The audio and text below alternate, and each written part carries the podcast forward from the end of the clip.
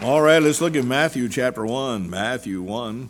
We're going to begin reading in verse eighteen. Uh, we're going to just share a message entitled The Birth of Jesus Christ. Uh, Matthew chapter one, and uh, beginning in uh, verse eighteen. Now the birth of Jesus Christ was on this wise, when as his mother Mary was espoused to Joseph, before they came together, she was found with child of the Holy Ghost. Then Joseph, her husband, being a just man, and not willing to make her a public example, was minded to put her away privately. But while he thought on these things, behold, the angel of the Lord appeared unto him in a dream, saying, Joseph, thou son of David, fear not to take unto thee Mary thy wife, for that which is conceived in her is of the Holy Ghost. And she shall bring forth a son, and thou shalt call his name Jesus, for he shall save his people from their sins. Now all this was done that it might be fulfilled, which was spoken of the Lord by the prophet, saying, Behold, a virgin shall be with child, and shall bring forth a son, and they shall call his name Emmanuel, which being interpreted God, uh, is God with us. Then Joseph, being raised from sleep, did as the angel of the Lord had bidden him, and took unto him his wife. And he knew her not till she had brought forth her firstborn son, and he called his name Jesus. Let's pray.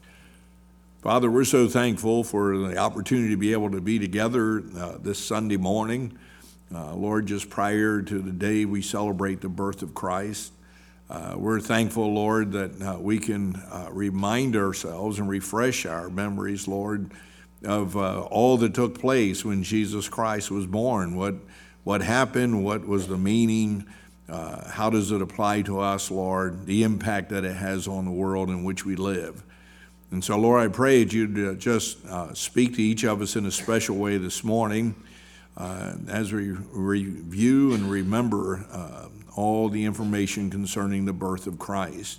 I would pray, Lord, if there's someone here that's not saved, Uh, that they would uh, understand the way of redemption through faith in Christ, and they would believe on Jesus, and they would be gloriously saved today. And so they would receive the greatest gift, the gift of salvation. And so, Lord, I pray for your blessing on the preaching of the Word of God. In Jesus' name, amen. Well, our text verse is verse eighteen. It says, Now the birth of Jesus Christ was on this wise, when as his mother Mary was espoused to Joseph, before they came together, she was found with child of the Holy Ghost. And so the sentence just starts out, now the birth of Jesus Christ was on this wise. So the birth of Jesus Christ. I want to review some things in reference to what took place when Jesus was born uh, so many years ago. Christmas certainly is a time of rejoicing. It's a time of celebration because of the fact that a Savior has come and the way for man to be saved has been revealed. And so Christmas time is a great time to rejoice because of the fact of the fulfillment of prophecy in reference to the birth of Christ.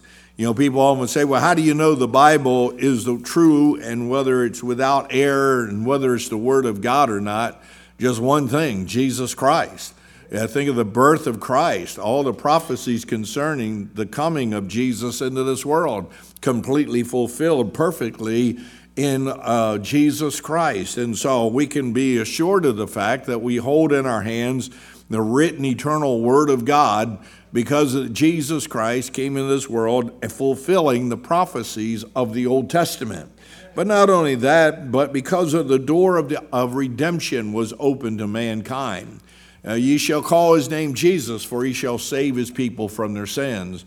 That's why John, when he would see Jesus coming, when he was baptizing in the Jordan River, would cry out, Behold the Lamb of God, which taketh away the sins of the world.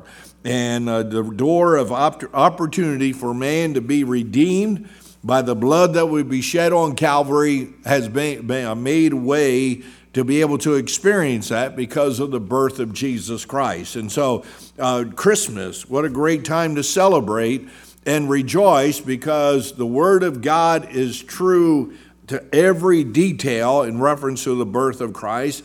And the Word of God reveals to us the way of redemption through Christ's birth and coming into this world to redeem us from all of our sins. And so it's important for us not only to understand the birth of Christ, but to review the birth of Christ and to share the birth of Christ with others.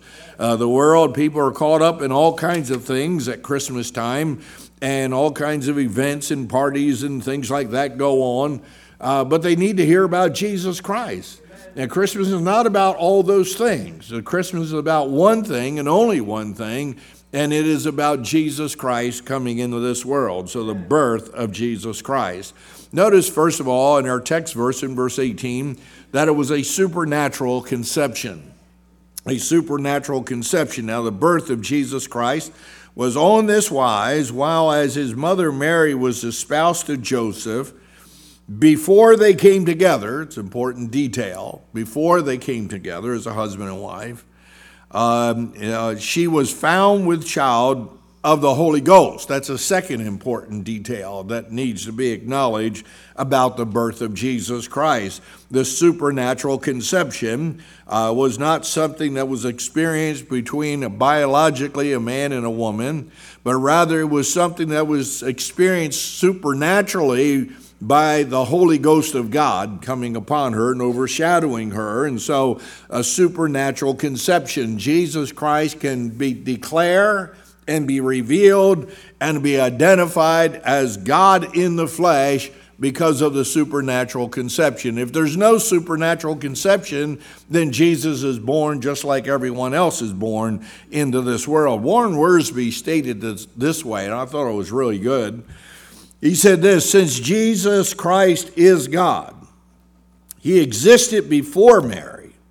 Therefore, he could not have been conceived as other babies.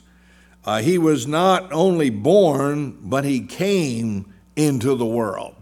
And so it's so important to realize that, uh, that Jesus Christ was uh, conceived miraculously of the Holy Ghost. He could not be conceived as other babies were conceived, because when a baby is conceived in the womb, at conception is when life starts. Uh, it's not after the baby is born. It's when the baby is conceived in the womb. Life begins at that moment. Christ could not be conceived in the womb like that uh, through biological means, because of the fact he did not become alive when he was conceived in the womb. He was already alive before he was conceived in the womb. And because he is the Christ, he is God in the flesh, uh, he would have to, he could not be conceived as other babies are conceived. But the reality is also the conception was not to bring life to him or to birth life. The conception was for the purpose of him being able to come into the world. And so he was not just born, he came into this world. Uh, he came to his own, it says in John one eleven, but his own received him not. But as many as received him, to them gave he the power to become the sons of God, even to them that believe on his name, in verse twelve. And so Jesus came into this world. He was not conceived to give life to come into this world, but rather he was miraculously conceived in the womb of Mary. So it's a supernatural conception. Listen, in Luke chapter one, we see that there was an angelic announcement. And we're going to look at several verses here this morning just to confirm uh, what we're talking about. But in Luke chapter one, in verse twenty-eight, says, and the angel came in unto her and said, hail, thou art highly favored, the Lord is with thee, blessed art thou among women. And so an angelic announcement. Uh, the birth of Christ uh, was declared by the angels of heaven, Uh, and it was revealed to Mary, and several things here. I think it was revealed to Mary to be used as the vessel that would bring Christ into this world, uh, because there's purity that was recognized. It says, thou art highly favored, and uh, he says, the Lord is with thee, and so purity that was recognized. She had physical purity. It's interesting, if you study the life of Mary, you find that she was a Uh, of course, she was a virgin, so she was pure physically in all of her contact and all of her actions with those that were around her. In Proverbs chapter twelve, in uh, verse four, twelve and four, it says, a virtuous woman is a crown to her husband, But she that maketh ashamed is as rottenness in his bone. And uh, we, we have lost the sense in American society what it means to be physically pure, whether it be things that we put before our eyes or whether it be the way that we dress or the way that we could act and how we our conversations go. We have lost the reality of the of, uh, influence and the impact of being virtuous. And Mary was physically pure, and all of her thoughts and all of her actions and all of her uh, interactions with others and certainly with her relationship with Joseph, she was pure. Before they came together, she was conceived of the Holy Ghost. And so a virtuous woman is a crown to her husband, but she that maketh ashamed is as rottenness in his bones. What a great challenge for you ladies to be a crown to your husband. Uh, by being a virtuous woman and showing forth the praises and testimonies of God.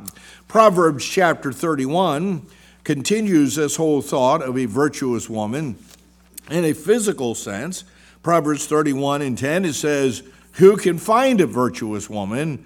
For her price is far above rubies." May I just kind of throw this in, uh, that it is more of more value and uh, certainly on, more honorable for a woman to be a virtuous woman than for her to be a great business person uh, or a great politician. Uh, to be virtuous, to be trustworthy, to be honest, to be pure in your physical thoughts, in your physical action, and in, in your relationships. Proverbs thirty-one goes on in verse twenty-eight and says, "Her children arise up and call her blessed, her husband also, and he praises her." I tell you, sometimes it gets under my skin. I hear some of these kids in our school, uh, the way they talk to their mothers. I feel like taking them out in the shed out back every once in a while, amen? And uh, you say, "You're a crazy man. I'm old school. You don't talk back to, to women. You don't disrespect your mother." And uh, I remember once I said something to my mom. She was yelling at me about something. I was wrong. I was getting in trouble again. And she was yelling at me. And I all I said was, "Well, Mom." And my dad liked to kill me. He said, "Boy, you don't talk, you don't back talk your mother." I mean, he just got on me all over me about that. That doesn't take place anymore. The reality is a woman's to be a virtuous woman, a holy woman, a pure woman, a respectful woman that receives respect from others. And men, you need to learn how to teach your young boys how to be respectful of their mother and how they're to treat other women. And women are to be treated with respect.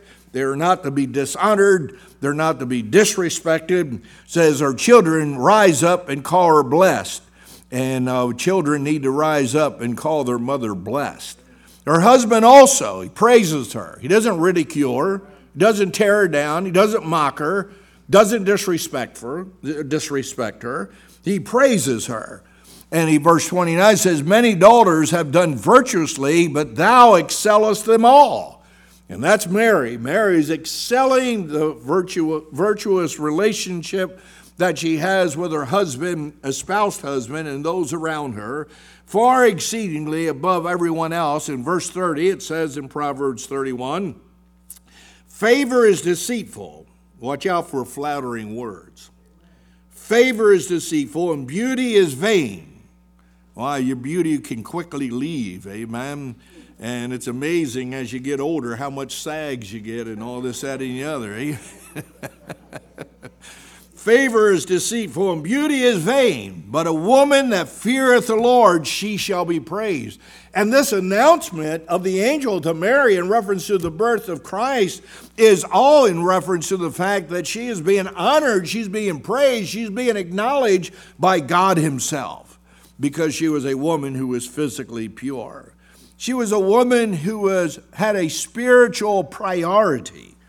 In Luke chapter one in verse forty-six, it says, "And Mary said, My soul doth magnify the Lord." She doesn't get in a debate or discussion about what's going to take place. Her priority was, I want to magnify God. If that's what God's going to do to me and that's how God can be magnified, then I'm satisfied with that. She says, my soul does magnify the Lord, and my spirit hath rejoiced in God my Savior. And so when you think of this matter of purity that's recognized in the life of Mary through this announcement, uh, it is a physical purity with a spiritual priority. And might I say, when we live a life that is pure and holy before God, it is an automatic outcome that we're going to be uh, setting the priorities in our life to glorify God in every aspect. And so that was spiritual priority. So purity recognized. I see also in uh, verse twenty-eight of Luke one is that there's a presence declared. In verse twenty-eight, it says, the angel came unto her and said, hail, thou art highly favored. And here it is. The Lord is with thee. She's reminded that her God is continually with her. You know, the challenge that Solomon, uh, David would give to his son Solomon was to be of good courage, be strong, be not afraid. Why? Because the Lord is with thee. Uh, Jesus promised in the New Testament that he would never leave us nor forsake us. The Apostle Paul writes in reference to the fact that the Lord is always with us. And so it is the presence of God that removes fear. It's the presence of God that instills security. It's the presence of God that gives us hope for tomorrow.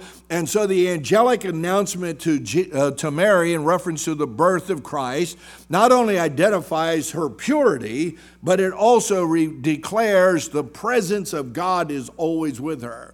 I, listen, that was a dangerous thing for her to be found with child, not of her husband.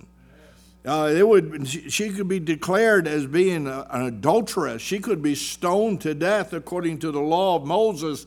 And uh, and God is basically um, reminding her, wait a minute, God's with you. He's not going to abandon you in all that's going to take place in your life when Jesus comes into this world. And so the presence of God is declared. Notice also that there's honor that's bestowed in verse twenty-eight of Luke one. Says the angel came unto her and said, hail, thou art highly favored. Uh, the Lord is with thee. And then, she, and then the angel said this, blessed art thou among women. And so the, acknowledging the fact that what was taking place was the blessing of God upon her. And uh, it is not establishing a means of worshiping her. It's just declaring that she is blessed of God because she is the vessel that God would use to bring the Messiah into this world. And Isaiah chapter forty-four in uh, verse three says, for I will pour water upon him uh, that is thirsty, and floods upon the dry grounds. I will pour my spirit upon thy seed, and thy blessing upon thy offspring. So important for the angel to acknowledge the blessing of God upon Mary, because God had promised that his blessings would flow to their offspring. The blessings would flow to their children. And so there was honor that was bestowed by this angelic announcement. I see in Luke chapter one and verse thirty-one, a Davidic fulfillment. Uh, Jesus Christ, as he is being announced by the angel that he's going to get, be born, is acknowledging the fact of the Davidic fulfillment. In Luke chapter one and verse thirty-one, says, behold, thou shalt conceive in thy womb and shalt bring forth a son and shalt call his name Jesus. And here it is. He shall be great and shall be called the Son of the Highest. And the Lord God shall give unto him the throne of his father David. So first of all, we see uh, the majesty of Christ. We see his majesty. He shall be great, and he shall be called the Son of the Highest. I love that chorus that we sing sometimes, majesty, because it declares the, the majesty of our Savior, Jesus Christ. He is higher, he is greater, he is better, he is lifted, lifted up in honor and respect. And Isaiah chapter nine had declared what would take place, for unto you is unto us a child is born, unto us a son is given, and the government shall be upon his shoulders, and his name shall be called Wonderful Counselor, the mighty God, the everlasting Father, the Prince of Peace. In other words, his majesty is going to be seen when this Savior is born, a Davidic fulfillment of the prophecies of the Old Testament. Uh, be assured of this, there is no God that's greater than Jesus Christ. There is no teacher that would ever walk on the face of this world that is greater than Jesus Christ. Now, there is no one that receives the laud and the acknowledgement and the praise greater than Jesus Christ. And when the end time comes, yes, even the unsaved are going to have to bend their knee and call him Lord of Lords and Kings of Kings, and they're going to have to acknowledge that he is the majestic King of heaven. And so the Davidic fulfillment of Christ's birth was the fact that he would be born in majesty. He would be great, and he would be the Son of the Highest. Not only that, but I see that he would uh, see his authority in this Davidic fulfillment. God had promised David a kingdom. He promised him that there would be someone that would reign on the throne. And uh, the uh, acknowledgement of the angel to Mary was not just that he would be great, the Son of the Highest, but that he would be upon the throne of his father David. That establishes his authority. That's why Isaiah chapter nine and verse seven says, "And of the increase of his government and peace there shall be no end, upon the throne of David and upon his kingdom, to order it and to establish it with judgment and with justice." And so his authority, Jesus Christ has all authority. You know, people often say, well, what, do you, what, what authority do you have to tell people that they have to live so-and-so and live what be saved the way you say they need to be saved? The authority comes from the Word of God. The authority comes from Jesus Christ. Jesus said, all power is given unto me in heaven and earth. And literally carries with the idea of all authority. And what God declares in his word in reference to who Christ is establishes the authority of Christ, that literally in Revelation, uh, he is going to rule with a rod of iron. And he has all authority to do as he pleases. And people say, well, I just don't believe that God should do it that way. It doesn't matter what you believe or what you feel. God has the authority. He has the power to do that. We live in an era and time in America where everybody questions authority. Everybody is against authority. I don't care what the realm may be, whether it be in the home, whether it be in the church, whether it be on the job, whether it be in government, whatever it is, everybody questions authority. But the reality is, nobody's going to question the authority of Jesus Christ. He is going to sit on the throne of his father David, and he'll reign with all authority. But I see also not only his majesty and authority, but I see the announcement of the angel in reference to his longevity. And his longevity, in verse thirty-three, it says, "And he shall reign over the house of Jacob forever." It didn't say temporary. It says forever. "And of his kingdom there shall be no end." Uh, be assured of this this morning, that God is rule, Jesus is ruling over a kingdom that has no end. And uh, we need to be a part of the kingdom of God. We need to live in light of the reality of the kingdom of God. Isaiah chapter nine in verse seven, continuing that verse, it says uh, that he would establish it with judgment and with justice from henceforth, even forevermore. The angel of the Lord of hosts will perform this. And so the longevity of the kingdom of God. You know, you need to be saved. You need to be born again. Why? Because if you're not born again, you cannot see the kingdom of God. Uh, you are not a part of the kingdom of God if you're not born again. And people often say, well, I think people can lose their salvation. Well, if you can lose your salvation, you're not a part of the kingdom of God. You're not a part of the kingdom of heaven. You're not a part of the kingdom in which Jesus rules over, because Jesus rules over a kingdom that is an everlasting kingdom. And so this conception of Jesus was supernatural. It was announced by the angels. It revealed the Davidic covenant being fulfilled. And then there was prophetic endowment uh, from on high in verse thirty-five of Luke chapter one. As the angel, the angel answered and said unto her, "The Holy Ghost shall come upon thee, and the power of the highest shall overshadow thee. Therefore also that holy thing which is born of thee shall be called uh, the Son of God. And so this uh, matter of uh, knowing that uh, the uh, prophetic endowment of God Almighty upon her is going to be fulfilled. In uh, uh, Psalm two in verse seven says, I will declare, I think I put this on there, I did, yeah. Uh, I will declare the decree.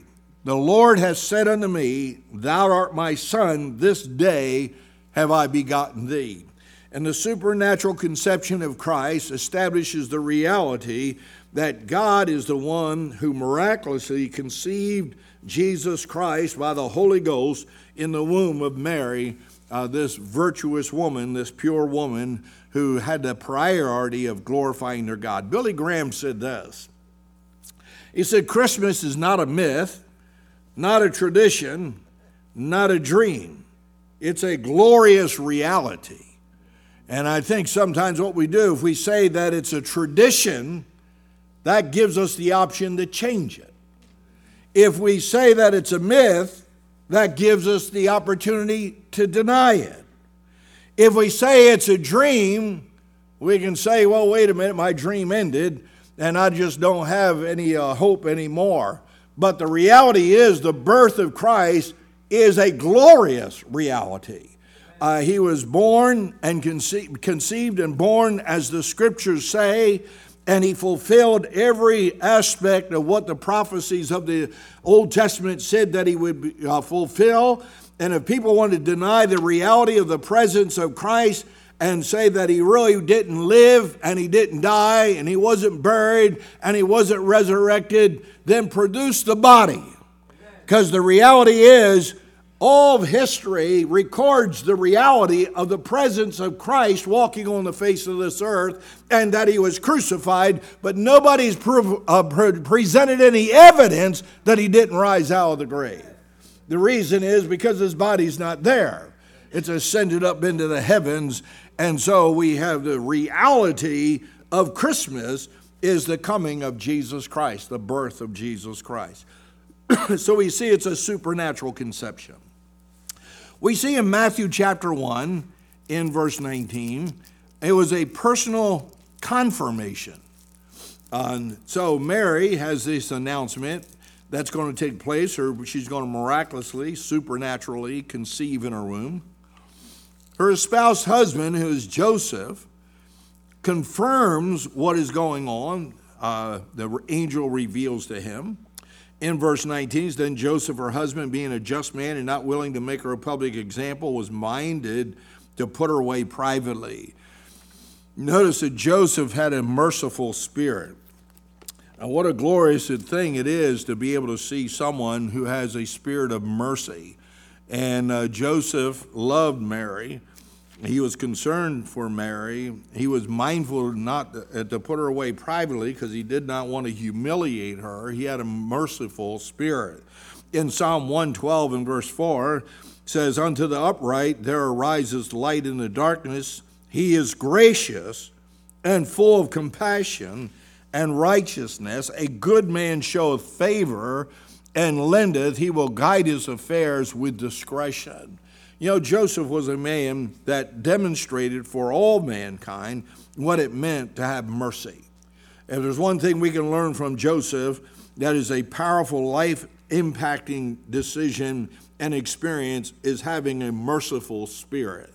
And so he was willing to acknowledge what is going on was a miracle that was being performed by God, and uh, he was willing to be merciful towards his espoused wife. We see that he was meditative. He had a meditative heart in verse twenty.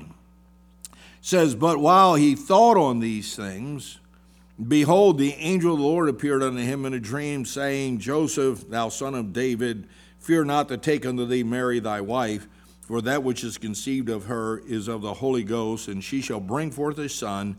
Thou shalt call his name Jesus, for he shall save his people from their sins.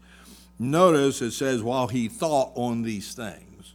I'm afraid a lot of times we, we feel that God's not speaking to us because we're not willing to meditate on who our God is.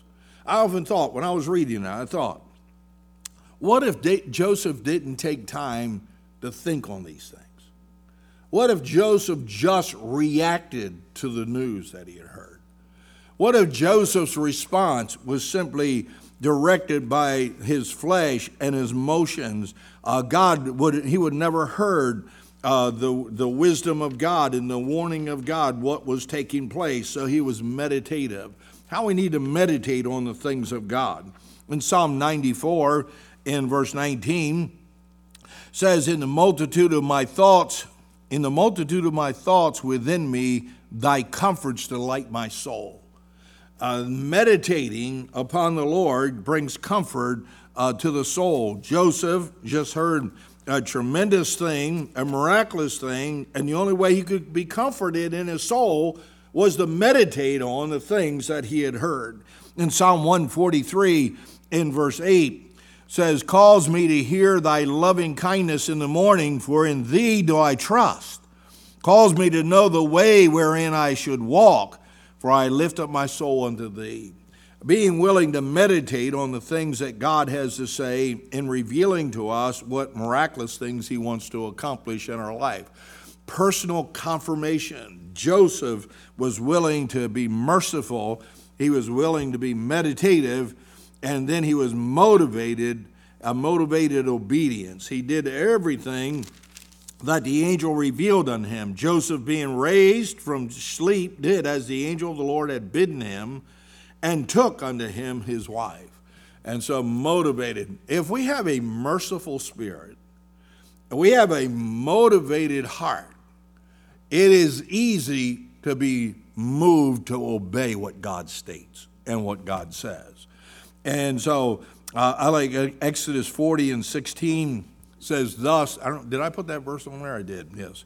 Uh, Exodus chapter forty and verse sixteen, in reference to Moses, says, "Thus did Moses according to all that the Lord commanded him, so did he." What a great testimony. What a wonderful testimony. Joseph is following that testimony because what the Lord revealed to him, he was willing to obey all that God had commanded him. Jesus said in John fifteen fourteen, "Ye are my friends if you do whatsoever I command you." And so if we have a merciful spirit, it's easy to meditate on the things of God that'll motivate us to obey everything that he says. Because when we meditate upon God, God reveals to us what his will is and what he wants to accomplish through what he's doing in our lives. So we see a supernatural conception. We see personal confirmation, and then in Matthew one twenty-one, we see a, an eternal completion. In uh, verse twenty-one, it says, "And she shall bring forth a son, and thou shalt call his name Jesus, for he shall save his people from their sins."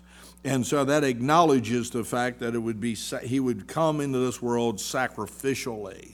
It was a sacrifice. He was coming to die for man. Uh, the only way that God could take on the flesh of man was for him to be supernaturally conceived of the Holy Ghost in the womb of Mary. The only way that he could receive our sins upon him and die on the cross is that he would have to have a human flesh, a human body. And so uh, this offering of himself is sacrificial. He is God and man at the same time, being the sinless Lamb of God who taketh away the sins of the world. And uh, so the eternal completion of the redemption of God for mankind. It was also scriptural. And uh, verse twenty-two says, "And now all this was done that it might be fulfilled, which was spoken by the Lord by the prophet." And so everything that he did was for the purpose of uh, fulfilling scripture. Now look at a couple of things with me here in chapter two of Matthew. Matthew chapter two in uh, uh, verse Uh, twenty-three says, "And he came and dwelt in a city called Nazareth, that it might be fulfilled, which was spoken by the prophets, he shall be called a Nazarene." It's interesting, you go through and see all the things that Jesus did in his life, and the Bible declares he did them to fulfill what the prophets had said. Notice over in Matthew uh, chapter five and verse seventeen, Matthew five and seventeen. Think not that I am come to destroy the law or the prophets. I am come not, I so I come not to, no, I can't, we're flipping around here. I am not come, amen. I am not come to destroy, but to fulfill. Jesus came into this world scripturally to fulfill the prophecies concerning himself. Look in Matthew chapter eight. Matthew chapter eight and verse seventeen. I thought it was interesting, each of these verses is verse seventeen. It's easy to memorize where you find them at, amen?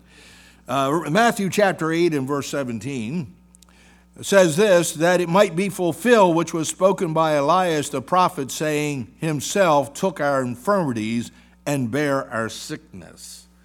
In Matthew chapter twelve in verse seventeen. Ooh, another verse seventeen, I like it. Says that it might be fulfilled, which was spoken by Isaiah the prophet, saying, behold my spirit whom I have chosen, my beloved, in whom my soul is well pleased. I will put my spirit upon him, and he shall show judgment to the Gentiles. I'm just saying this, the eternal completion of Christ being born is that he was born sacrificially to be offered as the lamb that'll take away our sins, but he was came into this world scripturally.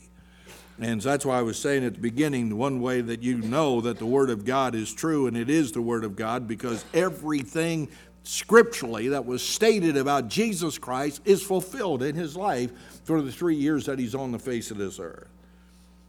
So not only is it sacrificial and spiritual, I'm going to say sacrificial and scriptural, but it's relational. In Matthew chapter one and verse twenty-three says, and she knew not, uh, he uh, and knew her not till she had brought forth.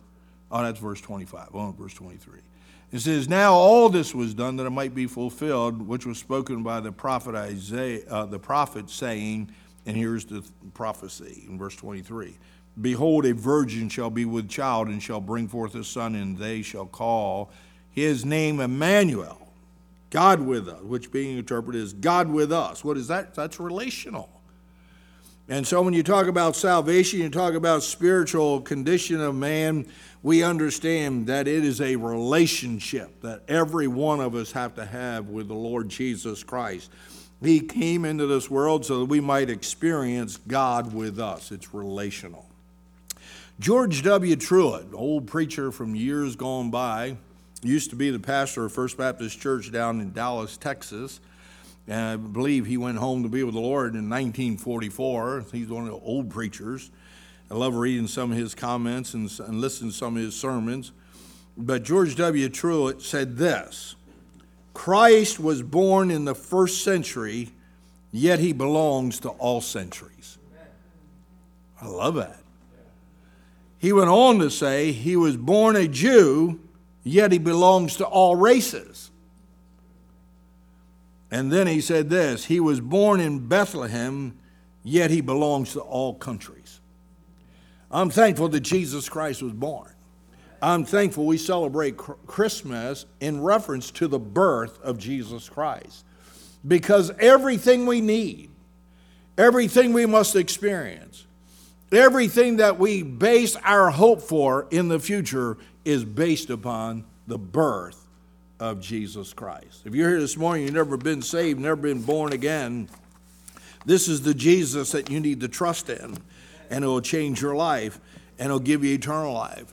Uh, the amazing thing is, as an unbeliever, you can be saved this morning because of Christmas, because of the birth of Christ. As a believer, a born-again child of God this morning, you have something to rejoice in, something to celebrate. Uh, whether you have anything of the world's goods or none of the world's goods, you have the eternal Son of God as your Savior. You have something to rejoice in, the birth of Jesus Christ. Let's pray. Father, thank you so much for allowing us to be together today. We're thankful for Jesus coming into this world. We're thankful, Lord, that he came into the world exactly the way the Bible said he would come into the world. And I'm thankful, Lord, that I can even today read the scriptures and identify with the reality that Jesus came here. Uh, he lived on this earth. He died as he was crucified on the cross, was dead and buried, and rose again, ascended up into heaven, and is promised to come and receive us unto himself. What a rejoicing, what a joyful message we have as we think of the birth of Jesus Christ. I pray that you bless in this invitation, or maybe someone here that needs to be saved. I pray they would come and receive Christ as their Savior. The greatest gift they'll ever get in their life is the gift of salvation. I pray for every believer this morning. There may be someone just struggling today, maybe they're discouraged. Uh, Lord, may they find hope in you. May they rejoice in the presence of our eternal God. May we celebrate the birth of Christ. We pray these things in Jesus' name. Amen. Let's